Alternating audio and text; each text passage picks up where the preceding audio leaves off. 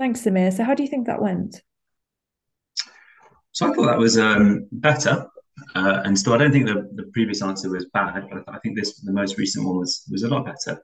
Um, so, like you said before, we kind of identified the key thing that I was looking for, which would be ankylosing spondylitis, and asked specific questions. So, inflammatory symptoms, the timing, um, and particularly ruling out other things or thinking about other differentials. So, other seronegative causes for inflammatory back pain, but also general other other non-inflammatory, non-rheumatological causes.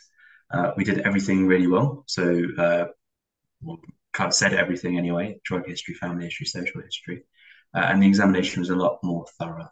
Um, again, relatively quick, but thorough. I appreciate in the uh, exam going to be, be thinking bit, maybe a bit slower, and it's not scripted, so it's a bit easier for us to to say it quicker.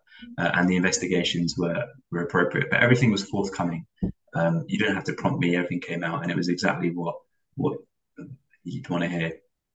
In terms of the investigations, uh, again, recognized what the issue was straight away, um, appreciated own limitations, and thought actually, if this is not the case, or if I've got this wrong, we'll discuss with the consultant, which is very appropriate for a, a junior registrar, um, or, or the radiologists. And the therapy was was pretty spot on, actually. I think the therapy advice, uh, splitting into conservative medical, um, and the escalation thereafter, I thought was pretty good and pretty uh, good.